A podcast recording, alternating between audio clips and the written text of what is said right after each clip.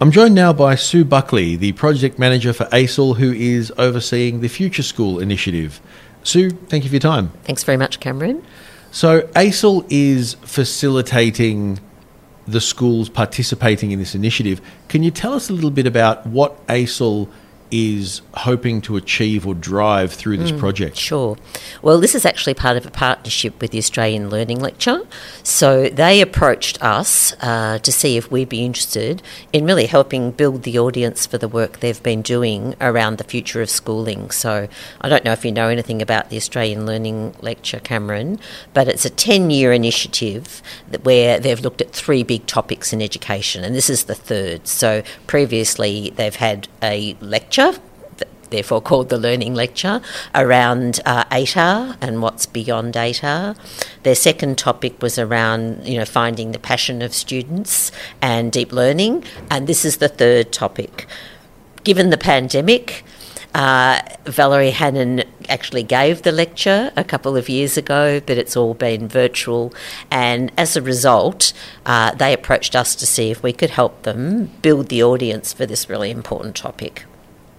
And so, how do you go about identifying and selecting schools okay. to be part of this initiative? Well, this was part of our challenge. So the Learning Lecture had identified a number of international stu- schools, of which their website, they've got videos about those schools. So when they came to us, they were looking not only to build Australian audience, but to find some Australian schools that were working around the needs of the future with their students and that could meet the design principles that Valerie Hannon and Julie Temperley identified in their recent book, Future School. So that was part of our challenge. How do we identify these schools? How do we find them? There are other groups that are really interested in the future of schooling, and there's groups of uh, schools that network around this topic. So we knew that there were, were schools out there, but we used our ACEL networks to reach out and we invited schools to self nominate. So, how we selected is we took the principles from Valerie's work that she identified as a result of you know significant amount of research into schools addressing the needs of the future. And she identified these principles that were common in all the schools. So it's kind of chicken and the egg. We used the principles to ask schools to sort of talk about what they've done in those areas, but the work is not um, dictating in any way that a school must follow these principles in order to be addressing the future of schooling. So we put out a fairly simple expression of interest and asked schools to submit.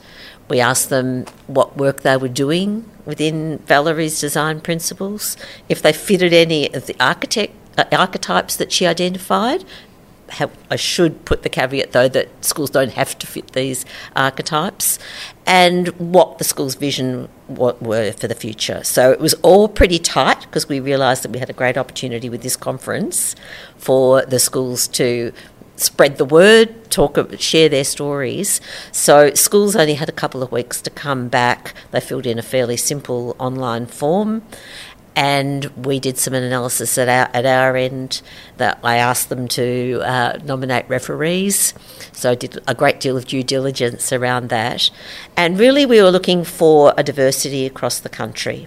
So um, Australian Learning Lecture wanted Australian schools, but they also wanted schools from different different places, different sectors, different school types, and so we were pretty delighted with the mix that we were able to select from the schools that put themselves forward.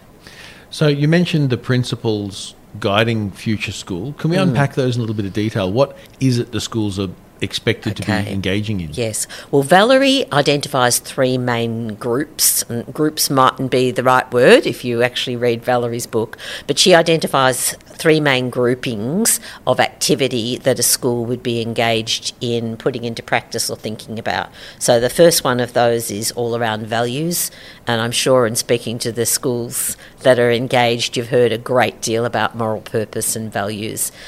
The, the second grouping of activity is around operational philosophy. So, actually, how do those values translate into changing practice within the school? And then the third third grouping is all around learner experience. You know, a great deal around student agency, linking back to that earlier work that uh, Australian Learning Lecture had done about um, student passion and, and deep learning. And what do schools, uh, schools that are currently participating, what uh, I'm trying to think of a better way to ask mm. this, but ultimately, what do they get out of it? Yeah, what do they get out of it? Okay.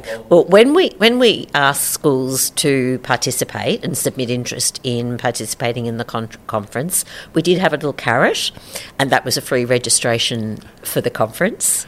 Um, now that I know these schools and have worked with them over the last couple of months, I don't think that carrot was the reason that they put themselves forward. I think the reason they put themselves forward was that moral purpose and really strong sense of values and, and wanting to share their story and link up with other schools uh, and learn from them as well. And what is the scope of this current initiative? Like yeah, how sure. how many schools? What sort of time period are we yes. looking at? Well, at the moment, it's really quite tight scope. So what the schools have agreed to do is participate in this conference, in a podcast, uh, develop a case study, which I'll support them with using all the materials that they've put together for their sessions. And at this, this stage, that's the that's the the total of the ask for ACEL's point of view, we will share those materials. They'll be available both for our members and for the Australian Learning Lecture to use. Plus, we need to develop some articles for our journal um, Australian Educational Leadership, AEL, which will come out in coming months. So the expectation is that we'd launch this suite of uh, supporting resources. I would expect, given the time of the year we're in now, at the beginning of next year, but that's something that we're still sorting out together with the learning lecture and, and really when the resources are ready. And so, from ACEL's point of view, what is what are you hoping to achieve out of this in the long run? What what sort of impact on education do you want to see? Yeah.